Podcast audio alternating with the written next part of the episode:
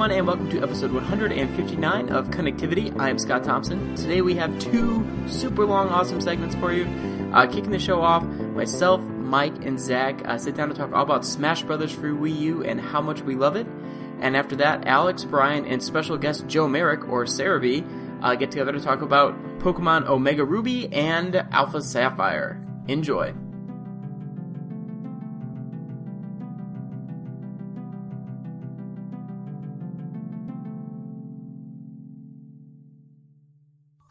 Everyone, and welcome to this segment of Connectivity. I am Scott Thompson, and today I am with Zach Miller Hey, and Mike Sklens. Such smash. and uh, we've kind of tricked you because this is not the return of the music segment as it normally would be with this cast. Uh, we're actually here to talk about uh, Smash Brothers for Wii U. Um, Yeah. it's been out minor for minor release this year. yeah, just this this niche indie title. You probably haven't heard of it. Uh, it's totally off the radar. Um, it's been out for what two weeks now, I guess, just about, and we've all been playing it. I'm assuming everyone's been playing it at this point. And um, yeah, we're gonna talk about it a little bit because it is a very, very, very good game. Um, let's start a little bit. I think let's take a step back and let, let's look at Brawl because that was the last that was the last Smash Bros. game, ignoring the 3DS game. Um, you know, because that's basically That's just the kind same of a, thing. a low res version of this one. Yeah. So the, Brawl was the last like major release. What? How did you guys enjoy Brawl? Um, compare. I mean, I'm assuming we all loved Melee. I think it hit at a point where we were all probably like in high school or we all college and in really college, got a lot. I think. Yeah. 'Cause Yeah. Yeah. I was, I, it was my senior year of high school when Melee came out. So it came out in December and then like eight months later I was at college. There you go. So that was perfect for you. Yeah. Um, I think I was like a sophomore in high school, and yeah, I mean, it was it was all me and my friends did. Um, but uh, how did Brawl uh, appeal to you guys? Did you like Brawl? I like Brawl. I I don't know why Brawl gets so much hate. I even liked Subspace.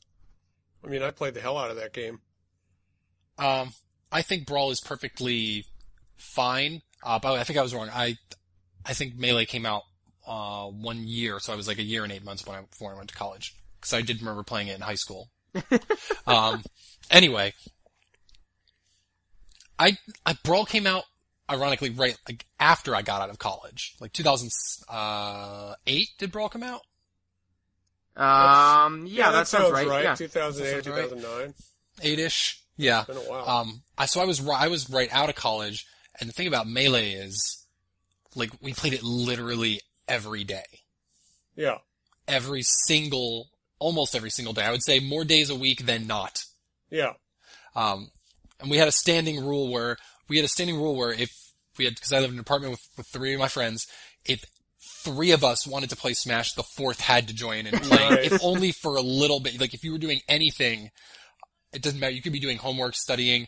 Um, I think the one exception we made is two of my roommates played WoW. So if they were in the middle of a raid, that's it. But they were in the same guild, so if one of them was in the raid, the other usually was, and you need three people to force the fourth. So the rule Jeez. works perfectly. um, so we all got really good, uh, and to the point where we we would just always play on, almost always like 80% of the time play on random, uh, and then random stages. And we, we were all at like the perfect skill levels for each other. So we just, I loved the shit out of Melee. I think it's the Oh, best yeah. fighting thing ever. And see, I feel like that is kind of why Brawl gets a lot of hate, um, at least from like most people our age, is Melee hit at that point where we had friends and we were in that position where we could just play endlessly, right? We didn't really have Infinite time. responsibilities outside of like, Oh. I get some homework, but let's, I mean, homework's, homework's bullshit. Like, let's, let's be honest. Yeah. I worked at the, uh, the movie theater on campus and I was also the committee, uh, for the building's, uh, gaming committee or the chair for the gaming committee. Okay. And I, so I work at the, ga- uh, work in the movie theater and I'm the games committee chair. So you know I hooked that shit up in the movie theater. Oh, I think you've told Like, this story. it's so good. We put on tournaments. Oh, it was so good. So That's amazing. good. Um, so yeah, so I guess with, with Brawl, to me, it, it's a perfectly fine game. I like some of the characters that got added. I really enjoyed the, the Pokemon trainer and stuff. Um, but I think where Brawl really stumbled, um, was in the, the promise of Oh my online gosh. and how that, that it was, not, not, an online game. Let's just be clear. no. No, it, yeah, and I thought, oh, good, this is great. It's got internet play, so I can play with my college, my college friends who now live all over the country. I can play with them online. No, No. no, I could not. Right. No, no. And I, I almost feel like the legacy of Brawl would be if we would look back on it a little more positively if it if it, online hadn't even been an option. Sure. But I think going into it, there was that idea like, oh my god, like now I can really enjoy Smash Brothers again. Like I can play with one of my friends who have moved away or just you know at home because we're Or busy. you can just play know, against like, random people on the internet. Yeah, even that. Yeah, I was so excited at the time. I was really into like uh, Halo 2 and playing uh, Yep. online 2v2 matches. So like me and my friend would sit in the same room and then we would just play random people online, just 2v2, which was great. And knowing that like that would be an option in Smash, we were like, that's all we're gonna Yeah. do now. Is just like all night like play 2v2 matches against chumps online and just like destroy them. You're going to Um, be those Japanese that- that- gamers. that's right. And that just totally did not come At to fruition. all. I mean, I remember Yeah. I, I bought the game and I had a few friends over that night, so we played locally and it was it was a lot of fun. Um, and then the next morning I had um some other friends lived a couple towns over who had bought the game and we were like, all right, let's jump online and start playing. And then instantly it was just like, oh, this is kind of bad. this doesn't really work. Wait, Yeah. we have to register Um, Wii's first. Oh, and then we have to register Yeah. Smash Brothers codes too. oh, yours not isn't showing up on my system. Well, I registered you for Pete's sake. Oh, and we got online, and Yeah. now it's a slideshow. Yep, yep. Um, so I, I think I really only sunk time into Brawl with friends probably those first few weeks it was out and then it just kind of quickly. Yep. It just, fell- fell to wow, we have the exact same story. Like, we played it heavily because we were like, oh, we're, there was still enough of us in town that we could get together and play it. So we played it like crazy. We unlocked everything like the first Yeah. night. Like, I took Yep. off a day from work. I got the game a day early from a local retailer that always breaks street dates. Um, great. Find one if you have one in your town. They're great. Um, and we played it like mad and we were like, this is great. This is like, it feels, it's different, but it still feels really good. to sit in the same room and play it. Uh, and like within a month, it was just completely by the wayside. Yeah, yep. uh, I had a, I, I- had a I lot of fun like- locally, but because I had enough people here that we would get together once in a while and play Brawl. But man, like the single player modes, I like Subspace Emissary all right, and I played through the whole thing. But beyond that, it was like, who cares? Yeah, same here. I, I enjoyed Yeah. Subspace Emissary actually. I, Yeah, I I- liked it too. you know, I the it's kind of floaty and it's not it's not necessarily great when you're doing like the platforming stuff, but I thought it was fun. And I mean, I obviously love the cutscenes and just the inane Oh, story yeah. that it tried to weave together. Yeah. I remember like Pikachu and Samus team up at one point. Yep, Like yep. this is this is fan It's fiction, weird. but it's great. It's so good. Yeah, it's so silly. Yeah. I think I ended up like playing a lot of Halo 2 and stuff instead because that did work online. Mhm. But if, if Smash Bros. Oh, had yeah, just worked did. online, I probably would have played it a shitload. Oh yeah, I think I think too, if I remember correctly, this this was a time when there was a lot of like multiplayer options, both locally and online. If I'm not mistaken, didn't Rock Band come out somewhere around this time? yeah, Yeah. I think you're right. Yeah, I did. 'Cause uh, I remember, yeah, like- that was like 06, I think. No, Rock Band couldn't have been 06. Maybe it could have been 08. Guitar Hero might have been 06. I think so. Yeah, Guitar Hero was really late into the PS2 life. I think. Yeah. I think That was 05 because I played that in college. Okay, 05 was yeah. So well, either way, I I, I kind of remember like we just quickly kind of went back to Rock Band and like Halo, like I was talking about, and some other stuff. Um, and I almost wonder too if Brawl wasn't up. I don't know if this was an issue for you guys. You guys probably held on to your controllers, Oh, but yeah. I didn't. I only had like one GameCube controller anymore, Oh, okay. and trying to play Brawl with anything else, even the classic controller, just was yeah, not it's not, the same, at all. I learned with the classic controller, um, and it's still pretty good. I think it gets a little more shit than it does than it, it deserves. Uh, especially if you have a classic controller pro, that's better. That is much better. But uh, that came out like way later. Yeah. But yeah, I, I, we still had plenty of GameCube controllers and Wavebirds. So. Okay, so you guys are fine. Yeah, for for me and my friends, it was like I think we had one or two GameCube controllers, a classic controller, and then like the fourth player just had to play with the Wii remote, which was never never good. So that was kind of an issue too. I thought Um, the, but I guess the all- fighter selection was really strong, really diverse. Like you got Sonic in there for the first time, had Snake. Snake, Snake in there was Um, cool. the Pokemon yeah. trainer had, you know, the three different Pokemon, which and Rob they all the uh, felt Rob different. the robot. Rob came, and I think Rob the robot is ah he's so was Mr. Game and Watch in Melee. yeah. Okay, Yeah, I mean, just tons of characters. There's characters. more. I mean, Meta Knight. Well, I don't. I, Meta Knight got added in Brawl. right? Zero Suit Samus got Um, in Yes. Brawl. and I guess I wanted to bring up Brawl and, and sort of these complaints that I feel like are sort of universal, it, it, at least for people our age.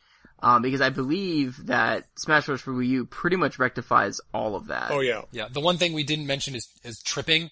What the? f- Why is fucking tripping in a fighting game? That was really bad. Stupidest. Yeah. This is like let's just add this random Oh, yeah. element of fuck you to the game. Well, right, because fighting games are all about like mastery of of Precision. like your character and It's your technique. character's ability Yeah. and like knowing what to expect and having this like random element in there. It was kind of Yeah. stupid. Like I was in the middle of this perfect like six move string that I do very well, and then like nope, four moves in, uh, uh tripped. yeah. That wasn't an unfortunate decision on their part. And I don't remember if you turned off items and stuff, you could still trip though, right? Oh, yeah. You could never turn tripping off. Yeah. I think that that's was- that, that's probably why it ne- that one thing is probably why it never gained traction in really in the Smash Pro community. at yeah. all. That could be. Um, but yeah, well, that's gone now too. So Smash Bros. for Wii U, I think fixes a lot of these issues. First of all, let's let's before we jump into like kind of the the big thing, which I think is online. How do you guys play the game? Did you guys pick up the like the game GameCube controllers or Sold out, man. regular Wii I'm U? still looking. Every time I go to the store, I look for one. Uh, but I'm I- I'm playing with the Pro, my Pro controller. I've seen the controllers at the store, but I haven't seen the adapter. Right, both. That's Both for hot me. I haven't seen either one for me. That's the really hot item because who needs the fucking controllers? Most of us have at least one lying Yeah. around. We need the adapter. Um, yeah. But I got Uh, it as a gift, so I just got the I just got the game, and I'm I still only have the gamepad. You never got a Pro Really? controller? No, I just never got one. Pro controller is actually really well, good. here's the thing. I'll, I'll, I'll, I'll, I think at least 50% of my Wii U game time is spent on the gamepad alone. oh, really? Oh, for like virtual. Yeah, like for while like TV's gamepad. on or like while I'm in bed yeah, or yeah. something like that. Like I, The off TV, yeah. Yeah, so I use off TV play a lot. So I, the, the drive to get the Pro Controller has not been there at all until right Yeah. now. and I'm kind of holding out, hoping that someone will get me one for Christmas. There you go. Yeah, the Pro controller is nice. I actually play with the gamepad, um, and have no problem with it. Yeah, I do. It's fine. Yeah, it Yeah, works fine. I, I like the Pro controller just because it feels more like the GameCube Yeah. controller. right, and it's a little lighter. I mean, it's a little, like, it's a little less cumbersome. Like, I, I totally get that. Once I get a Um, GameCube controller, though, that's all I'm going to play with it. Yeah, and now I'm really like considering getting that the adapter and the controller. As like silly as I thought it was at the time to like bring it over.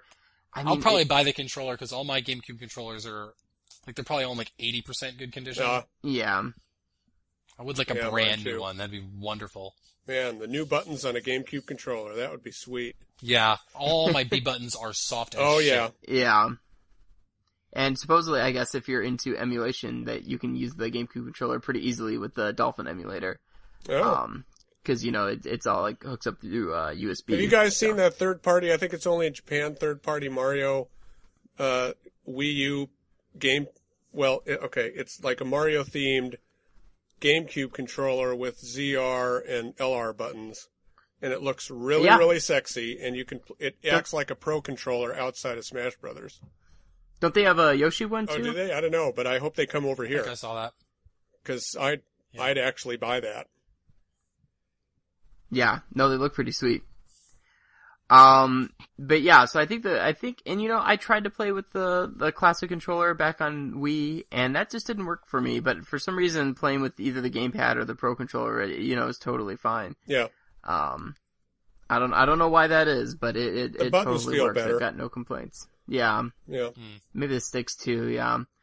Um, and yeah, playing online that totally works. Like I have had Yeah. very I few was issues. shocked, especially after the 3DS version, where I was like, I don't, I don't feel like the online works in the 3DS version, at least not for It me. It works okay for me, but it is kind of hit or miss, especially with the moving stages.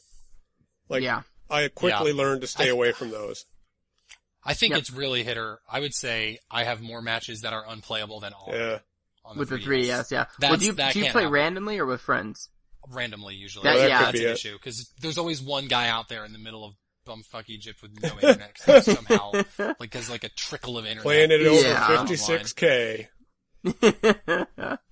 yeah, because so far with when I'm playing with like up to four people. That's always with friends. I I, I haven't entered yet a single match like just I haven't either. Four-player match. I don't need to. I have done mostly random matches since every time I go online, it seems like none of you are there. You have to add. You how many Wii U friends do you have? You need to start I adding. I think I've got like listeners. 80 something. Oh, Oh, are oh, you yeah, okay? so Well, I I'm guess I'm you gonna have to added. clean house on them or something. I I've think been- I'll- I've- I, yeah. I've been at hundred for like a year now. I I was probably like at hundred like six months after. Well, the yeah, Wii U I hit like, I hit that like 80 or something. I think it might even be 90 something now. I hit that like within a couple months and I was like, I need to slow down. Yeah. I just basically stopped adding people entirely. So I need to clean house and I don't think I, I think I'm probably missing like three or four NWR people that I should get on there. Yeah.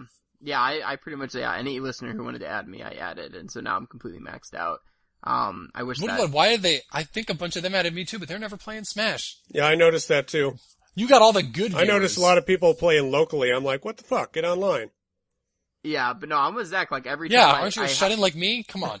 every time I hop on and I, I check, like someone's playing and I can just jump in their Yeah. game. Um, so I've let's done let's, that a let's say ask, what times of the day are you typically playing? Uh, like weekend nights. Keep in mind, I live in Alaska, so whatever time I say doesn't matter to anyone else. That's good though. You could start at like 5 p.m. and all the East Coast people would be online playing. That's true. I played one time with uh, John and John and James, and it must have been like 2 a.m. for them. it was 3 p.m. for you. Yeah. Uh, um, so yeah, that's been really good. And then if I, if like I don't have any friends on playing, rather than enter just like a chaotic like four player match, I'll actually do a lot of, uh, 1v1 like for Uh, glory matches. Oh, Oh, I interesting. should try that. which Is I that really where you enjoy. hone your Yoshi trolling skills? That's right. That's right. Gotta master that A throw. um, so yeah, so I'll do that, which is a lot of fun for me. But like those are like super like harrowing and kind of frustrating. So I will do like one or two of those, and then I just have to stop. Uh, It's not that I don't enjoy it, especially if I win, I enjoy it. But it's like it; those are stressful. Yeah. those are yeah, really stressful. I I think I maybe am avoiding that uh, due to some latent anxiety or something. I just I just Yeah, do but- single player stuff because I'm in it for the trophies, baby. Yeah, that's fair. Well, what I'm I in, what see, I'm in it for the CDs. I, Yes, Oh my god! Every time I break a challenge panel and there's a fucking CD I'm behind getting it, my I'm, CD in the I'm mail. so happy. I'm excited. oh, I need to do that. I need Although to it register hasn't both sent games, yet. Yeah. That's kind of pissing me off. I think they're probably not going to send for a while because they're probably going to I don't know, Bulk mail them out. try, try, try and try and order them all at once and then ship them out once and then never touch it. Yeah, again. probably. Logistically, it's the very it's the very cheapest way to do it. So Um, but yeah, the online works really well, and I, I know you were saying like latency issues, but especially one v one, I have never had a single problem. Like one v one, like two people just playing, had, like I haven't even had like stutters. Nice. well, when I play with the with the the randos, um, I think it's probably like at least sixty percent of the matches are are uh are good, but then there's like another ten to fifteen that are like perfectly smooth. yeah. Yeah, So most of the time it's entirely playable. Um, so it's like it hasn't turned me off from it. And especially if once you get a good one, um, most of the people will like stay for three or four matches. Yeah. So then you get like a couple really solid, smooth matches in, and then by that time you're like, all right, I can go do something else. Yeah. yeah, that's fair. Um, but yeah, the online like has totally like rekindled my my love for the series. That's for sure. I play sure. this more than I played Mario Kart online. Like way more. Wow. I've I played a good chunk of it.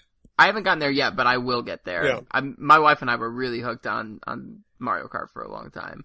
I uh, Ah. I got Smash a week late. Um, so for that whole week while I was waiting for it, uh, it was coming as a birthday present.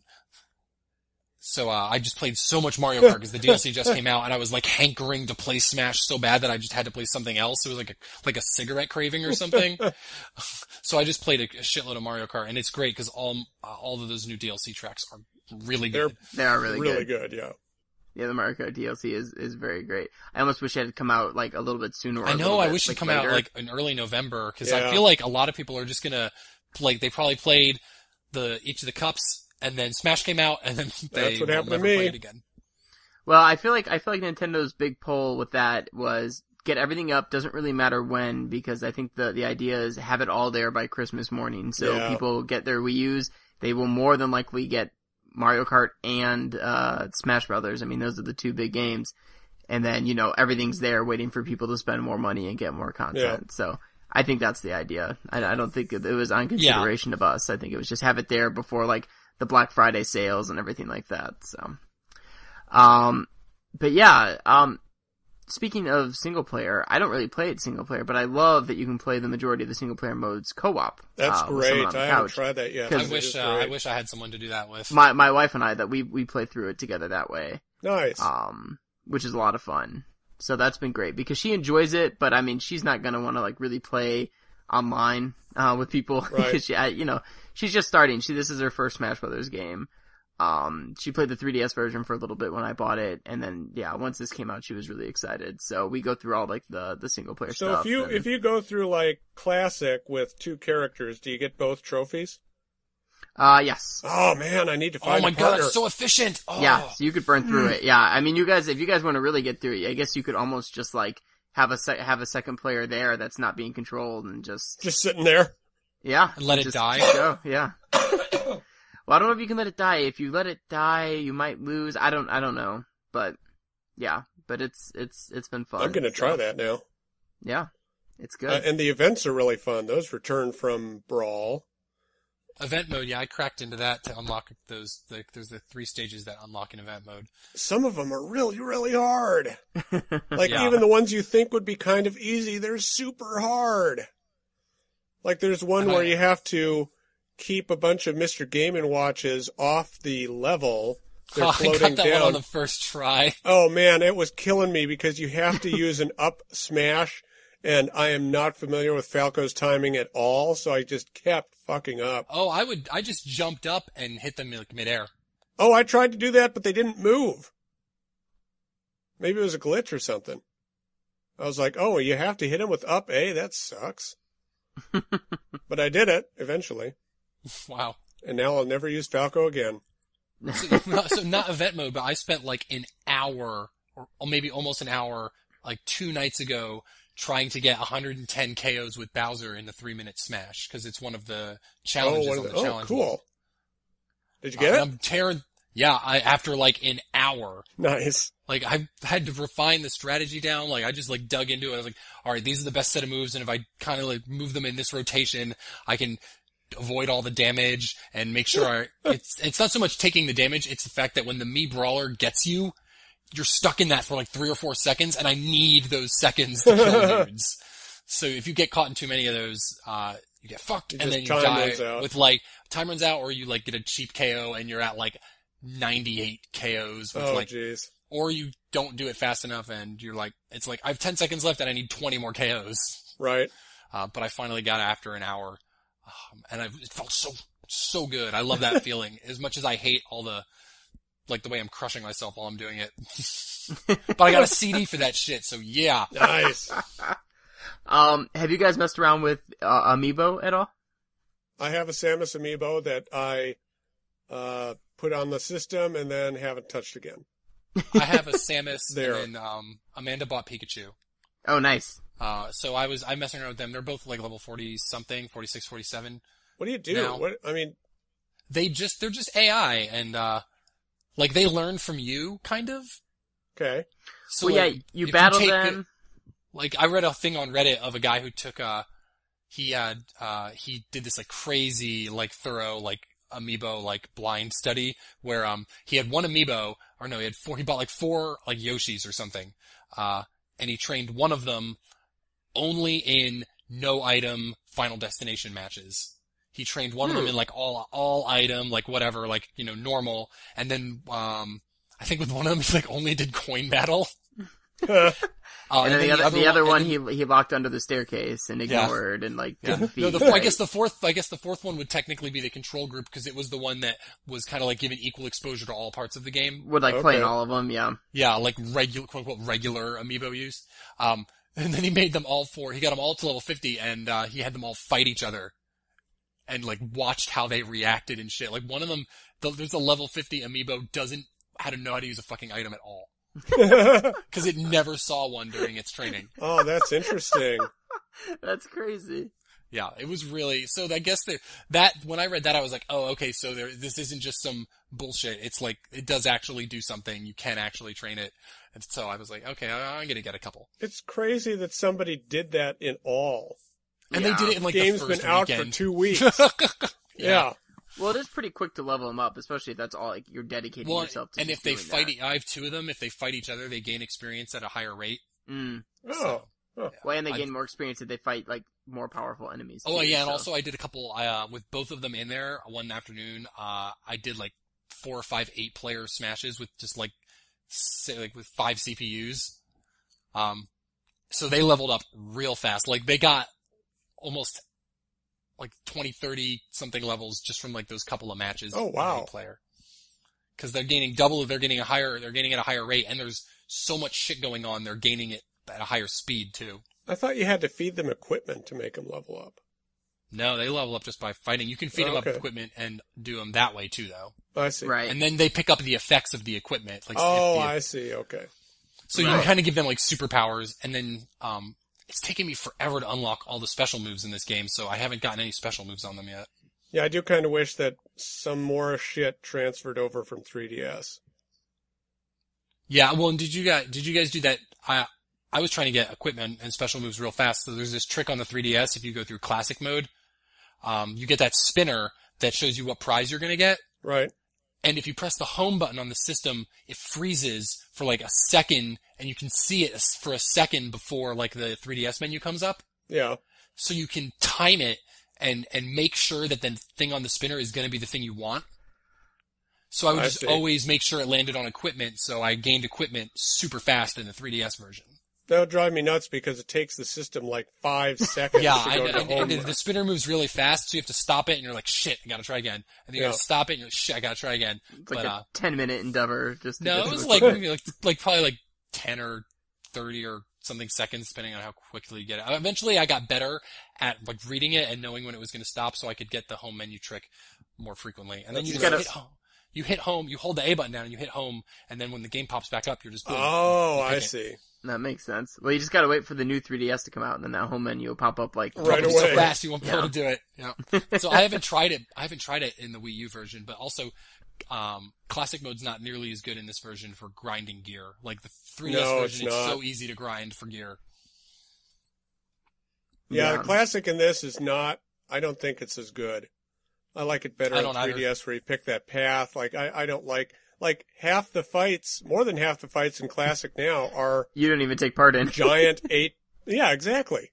It's like Special Smash. It's it's just it's kind of nonsense. Yeah. I, I'm, I was really disappointed in in classic mode, and I'm gonna have to grind it for that challenge wall. And All Star So- is fucking hard. Yeah. All Star is The harder. in whole this game version. is harder than the 3DS version. I like that. It's weighted tougher, but it's uh it's hard to get used to, especially All Star. Yeah, I've only gone through it like twice, and I've on 3DS I've beaten All Star and Classic with every character. Yeah, me too. Oh, I haven't beaten All Star with everybody yet, but I'm I'm getting there. It's a grind. Oh, I got real sick of it. I got real sick of it, Yeah. but I did it. Challenge wall. Challenge wall, baby. I love the ch- Neil was talking about the challenge wall in a couple on one of these episodes. I think the 3DS version. Um, challenge wall is like I love it. It's it's just it gets you to do all these neat things. True. I really does. like it's it really like it's not if you don't want to do Smash. If you just don't want to, if you just don't want to play like regular smashes, go to the challenge wall and just start clearing shit out because it'll be like hit the sandbag somewhere between 15 and 1600 feet. Like get Yeah. 150,000 on the second target blast stage with Young Link. It's just like it, it just gives you all these creative like things. If you just wanted to do something at random, you could kind of just go there. Yeah. The only thing I don't like about it is why I have you have to go to the challenge wall and look up the challenges, and you have to dig out and go to the other parts of the menu to actually do them.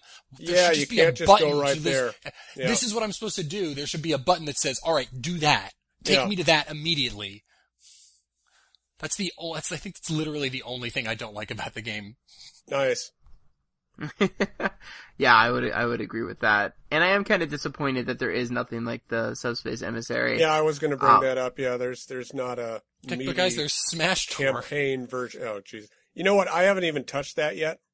I, the Sma- Smash Tour, the thing you play three times to unlock Pac-Land, the worst stage in the history of Smash Bros. Oh, fuck that. No, uh, uh, sorry, Jungle Hijinks is the worst. When you're in that when you're in that back area. No, no, no. The the one from like the N64 Oh, game Oh, I thought it's a with fine the stage. stream in the in the bottom.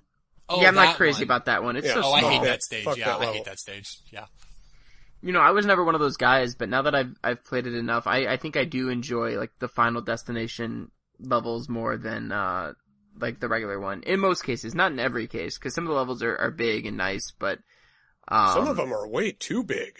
Well, yeah, you get into Like that problem, Palutena's. Temple. Good lord. way too big. If you yeah, don't I know. have eight people, don't pick It's that an stage. eight player. Yeah, it is an eight player stage. So is Great Cave Offensive. They're both. Yeah, Oh my gosh, I made the mistake of picking that one time. Oh my god. The One- one stage thing I do kills you more than neat- your opponents. Yeah, one thing I do think is neat about Great Cave Offensive is when it gets down to like two or three people, because I usually play stock. Um, the camera zooms in, so it's like you're all of a sudden you're on this very tiny part of the stage, but it True. looks like the whole stage. True. That's pretty neat. Do you guys do you guys play more stock or time? Stock, Stock. for sure. Stock. Why is time the default? I don't know anybody that uses it. I Yep, like coin though. Coin is fun. It's a good mix up. The only the only time I play time matches is after I know I've played like ten online matches. I'll go and I'll do like a one minute timed match against the computer, get one kill, and just let wait for the clock to run down, and then uh, that way I can you know face the next secret character to unlock them. Oh, good Oh, idea. Oh, 'Cause- I, I don't, I don't, I didn't go through them like that. I th- most of the characters you can unlock like much quicker some other way. Yeah, but I don't mess with it. I just play online. Really, I Uh, like. see, like- I like digging into all the little parts of Smash. So I was, I'm just gonna do these other things. Yeah, no. When like, I'm playing, beat like, classic once with someone, and then you get, I think, uh, I think that's how you get one of them. And it's like, Right. so I could play ten matches, or I could go through classic, which is only seven rounds. It's faster, and I'm gonna gain equipment and gear and stuff. So yeah, I'm really trying to like, I guess, grind out and collect everything. I still need Duck Hunt Dog. Oh, you gotta get Duck Hunt Dog. I know. He's actually really good. Oh, he's so good. I'm so, so happy when they were like Duck Hunt Dog, and I was, are you kidding me, Duck Hunt Dog? really? Like, Duck Hunt Dog is this is is Mr. Game and Watch for this game. Like when they were like Mr. Game and Watch, and everyone was like, really? That is absolutely insane, and also he's a fantastic character. yeah. And then they did it in Brawl with Rob the Robot, and now they did it again with the Duck Hunt Dog. And Wii Fit trainer to some extent. And- But but the other thing, those things, those three things are all super retro. True, true, yeah. That's the thing that really draws me to all three of them. But then also they're all very good characters. So yeah, totally. so we know Scott's maining Yoshi. Who are you maining, Mike? Um, Pac-Man I like a lot. I like, I really like Duck Hunt Dog. Pac-Man is Um, really good. I'm using Lucina. I used to use Marth a lot on Melee, but I, I never got like pro level good at Melee, even though I played it like every damn day. Yeah. Um, because we liked playing with items and all that shit, so we, we always had fun with it. Um, but, so I really like Lucina because she's like Marth Light. yeah. Like you don't need the precision. Like with Marth, if you truly want to be great, you have to hit people with the point of the blade. Yeah. Because it does way more damage. But with Lucina, it's just the fucking same, so it's perfect for me. but she's still, other than that, she is Marth. It's just that one change, and it makes makes her way better. Oh yeah. I What like about you, Zach? uh, And- I like then- Zero Suit Samus. I'm trying her out. I'm getting really good at at Jigglypuff. Oh, yeah, I remember. I've played some games with you playing as Jigglypuff. I thought you were just fucking around. Oh I've no, been playing some um, Greninja too. I like Greninja. Greninja's good. Yeah. I've been messing around with all of almost all of the new characters. I haven't really played much as any of the old characters actually. Man, they nerfed Pikachu so hard. I'm so sad about that. Yeah. I play as Mario sometimes. I like Mario. Yeah. But I like Dr. Mario more because he still has the spin attack. The flood thing is just useless. yeah, Oh, the flood is. is stupid. Yeah. And the the cape thing is pretty useless too. I think the cape's pretty handy. If you're good at it and you play with items, especially if you play with Oh, items, yeah, it can knock items it'll away, be yeah. really good. Like, yeah, it can get pretty trolly. Doesn't it also like spin players around if you Yeah, do it it turns next people them? around too. Yeah. yeah, it's pretty trolly is like the perfect description for it. Yeah, for sure. Like if you're good at using that, like you can just annoy your opponent till he quits, Yeah. basically. yeah, Dr. Dr. Mario's the bomb. Uh, Bowser's really good. Yeah, he is. Actually. Bowser is like I've been playing because one of the challenge mode things in the 3DS version was um, beat the beat the game uh, on like a real I think on like level eight or nine or something with Bowser. Um, and Bowser's really good for that because he's a tank. He can take so much damage before Yeah. he dies. And then on top of that, he does crap loads of damage. Yeah, his smashes are like insta They're kills. so they're so good. Yeah. Um, he's definitely the absolute best of the heavyweight characters. Just Oh, yeah. destroys people with him. I, I I find that Donkey Kong's not a great heavyweight because he goes flying really easily. I've Yep. hated DK in every Smash game. Yeah, also, I really hate Diddy. Diddy's a fucking troll too, man. Diddy is the ultimate troll in this game. Yeah, It's I don't. It's, every time I'm like, this Diddy can't be that good, and you just the computer is so good with him. I think yeah. it's one of the computer's best characters. That freaking yeah. peanut gun. That's yeah. what does it. I, I can never do that well with it. you guys mess around with Little Mac at all? I did on 3DS. Yeah, if, he's if he's you, good. He's um kind of limited in what he can do. I I'm, I really fun. think I really think his like his KO power is so fucking cheap. Do you? Oh yeah. Like no other character if they take what is it like the 75 it's seventy five percent or something. Something yeah. something around there. But yeah, you get, when, you when also you get seventy five percent. Yeah. No other character gets an insta KO. I mean, like, come on. it's like he gets a final smash when he exactly, and he doesn't even need to hit hundred. At least make no. him hit hundred yeah. To be to be fair though, Little Mac like has no real jump ability. He's Oh, no boo, game at all. I Yeah. That's think not you- I where you play Smash. I think I think he gets that because it's like he's also easier to knock off now. So if you get him like off the stage at all, he's pretty Oh, much yeah. dead. You know, it's to kind of balance that out. But yeah, yeah. If you get him off, he's pretty much. I don't know. Did you guys ever see that? Uh, I think it was in the 3DS version came out, but it was a picture like on like it was probably like a Final Destination stage. I But know what you're it talking was like yeah. it was like it was like both uh do it.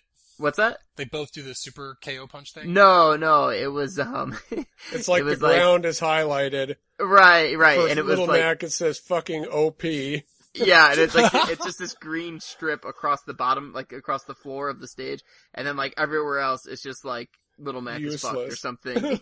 yeah, useless. Oh, I think I've seen that. So he was like, yeah, just good, like on just on the ground. Like, but yeah, anything off the ground was like just completely worthless. Yeah. Um, that was pretty funny. Yeah, I I, just googled it. I know our, our, you know friend of the show, Travis. He he likes to use Little Mac a lot. He's gotten pretty good. Yeah, he does. He, I think he's he's know- good just with Little main Mac. go-to I've been uh I've been using the Wii Fit trainer more. I really like the Wii Fit trainer. She's really good, or he's, yeah. I usually play as the, the the dude in the yellow. Legion. Ah, I don't know why. Um, I like it. it's like a nice mustard shade. I like, But I, really like, like, uh, the Wii Fit trainer. It's I, I like it's got it's got like the charge shot move with the with the uh with the sun thing. salutation. Yeah. Um, and I like that. Uh, it's got like the breathing move Yeah. where you can regain. What is it? So you regain a little health, but what's the other? Does it it boosts you somehow Your attack goes bit? up or something. Is it attack? I wasn't sure if it was attack or if it was uh launch. Oh, might be maybe it's both. Could, that would be really good. Uh, Yeah. I somehow I suck at it though. I I always seem to hit it just a Oh, hair me too, too, late. yeah. I gotta I'm, learn the I'm paying timing on it. attention to like, oh my god, are people going to come kill me while I'm doing this five second thing? I yeah, I pretty much you can do it. Um, I guess it's got a cooldown because if it's been long enough, if you do it, it's real quick. Oh, So and also when you do it right at the start of the match, if you do it immediately, uh, it's also super quick right there. It's like boom. So also it's kind of a moving target. I never know exactly how fast it's gonna go, yeah. so I can't like just prepare and be like now. but I like the Wii Fit Trainer guide. It's got good smashes. This I'm still don't really know how to use this the soccer headbutt move. Yeah, I don't either. I don't- I just don't get use that. got a good recovery. Um, yeah, I like the Wii Fit. I like the Wii Fit trainer. It's uh, it's really good smashes. Also, I love that like the Wii Fit trainer basically like super trolls with his commentary the whole time. Yeah, true. Yeah. He's just like expand your back out and and you know and feel the burn or something. It's just and it's just this stupid Wii Fit trainer voice. It's completely out of place in the game, and I'm just it's he's so calm. It's so insulting. Um, so we talked a little bit about uh, the Duck Hunt Dog and how that's kind of an, an amazing, great character who I don't think anyone expected. Uh, what, so what comes next? What what random crazy character Oh, do you guys been- want to Can see? we- in, in Can the I can I say we got to tone down the Fire Emblem characters? Oh yeah, Yeah. I've They're like thought. a fifth um, of the roster. I've always It's thought the it's too third many. most represented franchise in Super Smash Brothers. It is behind Mario and Zelda, and then it's fucking Fire Emblem. More than Like, Pokemon? what? Yeah. Oh my gosh. Well, Or Pokemon- it's- it might no. be Pokemon now, but like, yeah, I agree with Mike for Or like, maybe it was might have been tied with Pokemon. Or I think there's been more Pokemon overall, but never in one individual entry. I, Oh, I don't know if like, I guess Fire Emblem is just that big in Japan. I mean, must be. obviously, like half the characters haven't even appeared in games that we get here in the U.S. Like I Um, deleted the Game Boy Advance game. I don't give a shit. Did you ever play? You never played Awakening though, did you? No, Oh, of it's course so good. not. Uh, the Oh. only one I played a serious amount of was the one that was an ambassador title. Yeah, That's the yeah, one I deleted. Yeah, Yeah. I played a, like a chunk of that over a Thanksgiving. I played it like nonstop for one whole like You, Thanksgiving weekend. you didn't and play then- Awakening either? No, and then because I then I got bored of it and I was like, this is a fucking slog, and I, No. that's why I didn't play Awakening. Yeah. Awakening is so good. Listen, I didn't just give that game a 9.5 on Nintendo World Report for Oh. nothing. It is very, very good. Um, uh, I Zach, I, don't, heard ex- it's I the don't, best Fire Emblem game. It for sure is, Oh, yeah. speaking of Fire Emblem, I have been playing as Robin a lot though. Robin is actually pretty. I good. like Robin quite a bit. That's so funny that you have like no tie to the series whatsoever, at well, least I, the tr- game well, that you know, she's I, from. I- you but know, I dug into all the new characters just to see what they were like, and um, I came away really surprised by how much I liked uh, Robin. You know who's not very good is Shulk. Shulk kind of blows. I kind of like Shulk. Ah, I don't like his different. He's, I don't, his counter his, sucks. his different stance shit. Like, just give me a character I don't have to worry about. Mm. I hate his counter because it's so slow. Like by the time the counter triggers, Yeah, most half the time the guy's nowhere near you anymore. and his up smash is kind of useless. Uh, Like I a think it's one of of those. light? I think it's a thing where if you hit it again at the top, he swipes again. I, I No, no, he just makes this beam of light. Or is that his down smash? no it's- down smash is the counter. Oh no, no, I'm I'm t- not as not as special as smash. Oh, his smash. Oh, Yeah. his down smash is the one where he goes in a circle. Okay, then his the up smash is beam of light. It's just like a really narrow beam of light. Yeah. like directly on him. It's not even in front of him. It pisses me off. I like. I, I did not like Shulk very much on the 3DS version uh, because I couldn't. I, I don't know. Maybe I'm just like dumb, but I couldn't juggle the Monado thing that's what I'm talking there's about. no there's no like you have to memorize the order and the colors because it's. I mean, I'm sure if I lived in Japan, I could just read the giant Japanese character behind him. Like Yeah. that's really super useful if you live in Japan, uh, but or you know Japanese, but I can't do that. Uh, so I never learned it on the 3DS, but on the Wii U version, it put the word. I mean, it's got the the Japanese character, but then the word, the English translation is right above it, and it's down by his his damage meter. True. So I've learned it immediately. Like within a weekend, I was like, oh, I know the order now. I know how to cancel it out. I know how to switch in between them. Uh, and when you can do that, Shulk gets way better. Okay. Basically, Nice. like you always want to be in um, one of the la- almost always want to be in one of the last two modes. The first one is Buster, which is increased damage, and then you, you turn that one on quick and kind of like rack everybody up, and then you switch to the fifth one, which is Smash, and that cranks up your launch power. So you just you got them up to higher Gotcha. damage faster, and then you just beat the shit out of them off the stage. And then by the time you like start doing a bunch of damage, you're getting a bunch of damage yourself, then you switch to shield when you're like at 80, 90 something. You move super slow, but you're like a beast. Like you, no one can hit you. You don't flinch. Like it's great. Huh. Uh, and then I don't ever use speed really. Um, and I have a feeling that jump would be super useful if I got, if I get like crazy good at the Monado, if you could toggle them in midair when you're flying off the stage, like as you're flying, if you can switch to jump mode, oh yeah. you can recover faster. Yeah, so if you can do that and like really game his his Monado, you can be a terror. Huh. Yeah, but see, like that that to me is like a character that yeah requires a lot of He's finesse. the that's most like, like, that's the a most advanced character. that's a skill character for sure. I kind of I, I I felt like Snake was kind of like that in Brawl. Yeah. Like Snake Yeah, wasn't a character you just jumped into to have fun. Like that's that's a character you kind of had to had to master, and I feel Had like to it's the learn same all of his range attacks. Yeah, I tell you about who's happy here um are Sheik players because Sheik now has a down B attack. Yeah. And it's so good. That that bouncing fish move it just crushes people. It's hard to hit it's really hard to hit with like like Zero Samus Zero uh, Suit Samus's like back kick thing, her down Yeah, B move because you have but to when it launch works, it it works a lot. You have to launch it and then you have to trigger it. And if you hit someone with either of those moves, if they're at any decent percentage point, they are going to go flying. Or they'll spike if you're off the side of the stage. Can uh, can one of you explain why Olimar is still a character? Because he sucks so. I hard. don't know. Uh, I kind of like Olimar. Oh, what is the point of Olimar? He's- I don't All know, of his there's a moves are couple- either pulling poke- Pikmin out of the ground or rearranging them. That's yeah. I do wish that he just always had three Pikmin or he auto plucked them. It's it's really annoying that one move is dedicated to plucking and the other move is dedicated to rec- recalling them. Yeah. I really like. I kind of wish it was like Rosalina and Luma, where you can charge up the. You hit B to charge up the Luma and fire it, and then if you want the Luma to come back, you just hit B again. Yeah. Like do that with Olimar. I like playing against Rosalina and Luma because I just troll Luma. Because Rosalina is useless without Luma. Yeah. Yeah. Yeah, if you get rid of Luma, it's, mm. have we have we missed any of the new characters? We didn't really talk about Duck Hunt Dog. I mean, Duck yeah, we just Dog said he was great. I love it's, it's so good. Uh, it's it's a fun character to troll people with because you can. I love shooting that little clay disc out. That's like my favorite move of his because it covers so much range. You're like, I'm going to send it out. It's if if there's enough chaos going on, it's practically invisible to everyone else. True. And all of a sudden they're just like smack, smack, smack, and they're just like they don't know what hit them. It's so and his his smash attacks they get pretty good range too if you charge them up all the way.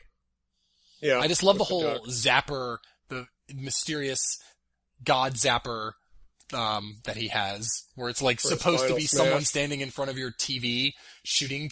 Like the, all of his moves, if you hit someone with a smash attack, the little targeting crosshair comes up like there's someone True. standing in front of the TV. I think that's pretty. It's I don't know. It's pretty funny, and his his final smash is so funny. And he's adorable. How adorable is like He is the, dog, adorable, the yeah. duck riding on the back of the dog, and then when they recover and he, fl- he flaps over the stage. It's it makes me so happy. It's like the most joyous part of Smash Brothers to me that they did that, and they gave him a stage. The Duck Hunt stage is really good. Yep. Yeah. No, I know. I- he was a total, total surprise. Like, to go from a character you didn't even know was going to be in it to being, like, probably one of the best characters in the game. Um, Yeah. Or at least, like, most top enjoyable tier. to play. Top tier one guys, tier one. Yeah. Tier one, So- tier one. Scott, you say like who's next, but I don't know if you if you read that uh, story earlier today or yesterday, but uh, I think Sakurai's done with Smash Brothers. Oh, yeah, I know. I know he's done with it, so I don't know who picks, picks up the series next. Well, but Um, which characters they add next? I've been, I'd like I'd like Wart to get in there. I've been begging for Birdo. Birdo, Birdo man, so why isn't Birdo in the game? Yeah, Birdo Birdo would be make so sense. good. It could even be like a color change for Yoshi. It could even just be Yoshi and just or share a lot of the attacks with Yoshi and then just Yeah. replace the the tongue move with an egg cannon. Yeah. Yeah. Oh, so good. so good. Take my money, Nintendo. I will ten dollars for I will buy that from one character if it's Birdo. The mask could be an assist trophy. Oh, we didn't talk about Bowser Jr. He sucks dick. I don't know. I kind of like him. He's fun to play as, and I like that you can be all the Koopa kids. The Koopa Kids thing is great, but like all their attacks except that mecha, except the cannon, which doesn't actually have great range, and the Mecha Koopa, which is weak, uh, all of his attacks are like you have to be in the dude's face to do any damage. Yeah, I guess that's that's a pretty good point. I usually use a lot of the um the little clown car move where he speeds around on the on the clown car, or I Yeah. will run I will run in and do his like his running forward attack where he pulls out the uh he pulls out the drills. The drills, yeah, that's a good one. His his his like uh, A attacks. He's almost he's a I mean he is like an up close brawler basically, and then he's got a couple of a couple of shitty range attacks, and then he's got the cannon, which which is the cannon's pretty good if you have a chance to charge it up. Yeah. Yeah. What do you guys think of the stages?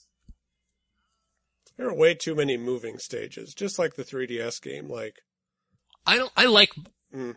I like almost all of the stages in this game. Pac-Land is amazingly terrible. I don't It is bad. understand how bad it is and why they even chose to use fucking Pac-Land. Jungle Like- Japes. And the thing is, like the the Pac-Man stage on the 3DS version is one of my favorites. oh, really? Yeah, I love the Pac Maze. Just give me that. It's so good. Um, yeah, I'm not a huge fan of the moving stages, but like I said, I love that every stage now has a, um, like Final Destination version. Option, yeah. That's great. So you, at least you get to hear like the music, you see the background, like you kind of get a feel for it. So it, it's at least You're not just something playing on different going on. Yeah, I it's think that's really- really cool. really great choice. Um, but yeah, I'm not huge into. It's just too chaotic. I mean, I get you know, I and we haven't really talked about how we like to play Smash. You know, whether we we like items or don't like items. But I'm kind of of the. I mean, items are fine and and it can be fun somewhat. But I'm a I'm of the like kind of mindset that I prefer a little less chaos when I'm playing. Yeah. And the moving stages tend to have a lot of chaotic elements, especially the the Star Fox one, where like ships are Oh, just geez, exploding yeah. Constantly, Gate and like Assault, that stage is beautiful though. like God, ships it just is really pretty. Oh yeah, for sure. But there's just so much going on that you can't really focus um, on like actually fighting. Um, I, I played a match with Jan, John and James where the only item was that uh, uh, wind cannon. oh god, Oh, that I hate that thing. so hard. Oh, it's such a troll. It's like such a troll item. Yeah, it really is. I won that round somehow. I bet, I bet, I bet I know how. You blew everybody off the stage and never let them recover. right? Exactly. that's it. That weapon is so overpowered. Yeah. Yep, I I, agree. I like playing with Pokeballs and assist trophies, like summons. Pokeballs and assist trophies are, I'm, assist trophies are the best thing that happened because of Brawl. True. It's Pokemon, but with things that aren't Pokemon. yeah. that's it's the true. best. And some of them are so, so absurd. Like, the only one I really don't like, Like is the Pong dog. one. The dog one drives me nuts because it's just Oh, like the dog we're gonna make the game unfun for about 25 seconds. Um, but You know, I I've one- never gotten the dog. When you get the dog yourself, like, can you see? Like, can Yeah, you it see says it for everyone. It's just You like, haha, you're either. all fucked. Wow. Yeah, it's so dumb. Uh, I really like, I love old school Andross. That's a good one. Yes. Oh yeah. And I I, don't like, like the, the- I don't like the number doctor from Brain Age. That's kind of dumb. that one's kind of, mm, yeah. But yeah, the 'Cause it assist trophies and Pokeballs Any are assist really good. trophy that also hurts the person who used it, I don't like. I love Yeah. the Mother Brain assist trophy. So, Oh yeah, that's good. That one's good. Yeah. You yeah, can that's kill probably my Brain. favorite one. That's, I love yeah. that there's a a Dillon trophy Yeah. of all things. Like that's so random. Yeah. So I usually play with all items. Like I usually play the game like on almost all of the defaults except that I switch it over to stock because I really who plays. I get why they use time mode online. That makes sense. Yeah. Because then no one gets stuck waiting. Uh, like like no one dies early and has to sit around for the rest of the fucking match, which I always liked doing. We always played stock and then because then if if you died early, you eventually got down to one on one and you got to watch the drama of the final fight like just from the audience. So it was still entertaining. Uh, but I get it. Just, why is it two fucking minutes? You couldn't do one more minute? Yeah, I know. Yeah. One more? Cause the thing with the two minute match is you probably die two times, or maybe if you're one time, it gives the heavy fighters like Bowser a serious advantage because Oh it yeah. takes so long for them to die the first time that they're not gonna die the second time. Yeah. That's true. I hadn't thought of that. Just three minutes. Come on. Three minutes. or give an option. You know, do you want to play two, three, or five? Or, you know, and then just put people in three different lobbies. Some people like a longer match. There you go. Uh, speaking of lobbies, I kind of wish there was an option to, like when you're playing friend matches, have more people kind of join and then kind of swap in as games Yeah. are going on. We've already run into like problems all the time where a room like it fills up and we've got other people who kind of want to play or at least even like spectate, but it's just not an option. Yeah. Or sometimes, like when you're trying to join a room, uh, it'll it'll claim to have only three people in an open slot, but then when you click on it, oh no, actually it's full. Right. Oh, the Yeah. page didn't refresh. Thanks, guys. Yeah. Or thanks, Um, Nintendo. That's not your fault, but Scott, you mentioned spectating.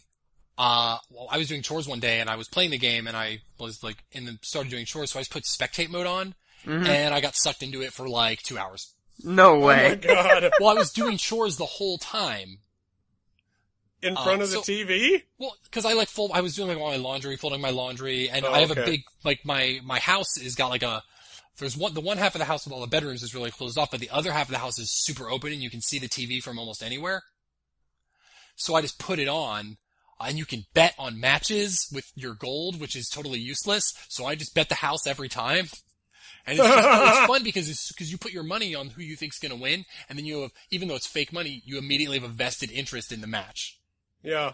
So it's and um it shows a pretty good chunk of 2v2 for glory matches. And some of the people who play, like, like Scott, you were saying you were hoping you could hop online with your friend and play 2v2 for, for glory matches and just Yeah. like destroy people. Those are really fun to watch. Really, I, I gotta really, because there's so much drama inside that two minutes, and you're like, oh, are these two characters going to work well together, or are these two characters going to work well together?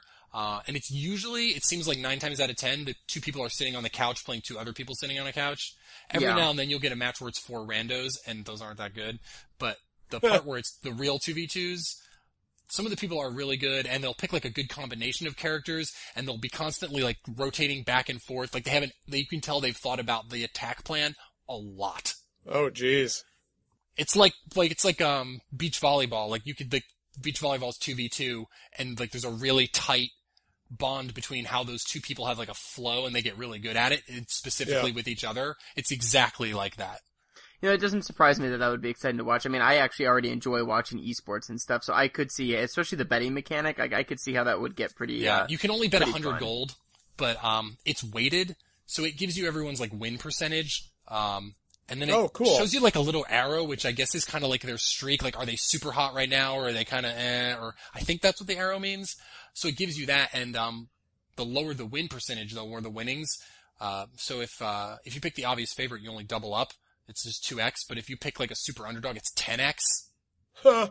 And uh, right now, a lot of people have zero percent win percentages. I'm assuming because it's their first time online. So if you pick, they're always at 10x. So I always pick them. It's only 100 gold, and if I get it right, I get a thousand gold, and I get more than one out of every 10 right. So I'm making a a profit, Oh, nice. quote. Because more more times than maybe not more times than not, but often enough, they are they just come in and dominate. I can They just, just I can because just, they just see haven't like played a, and they're not they're not matchmaked with anyone yet, so they get matched with some noob and they just flatten them immediately.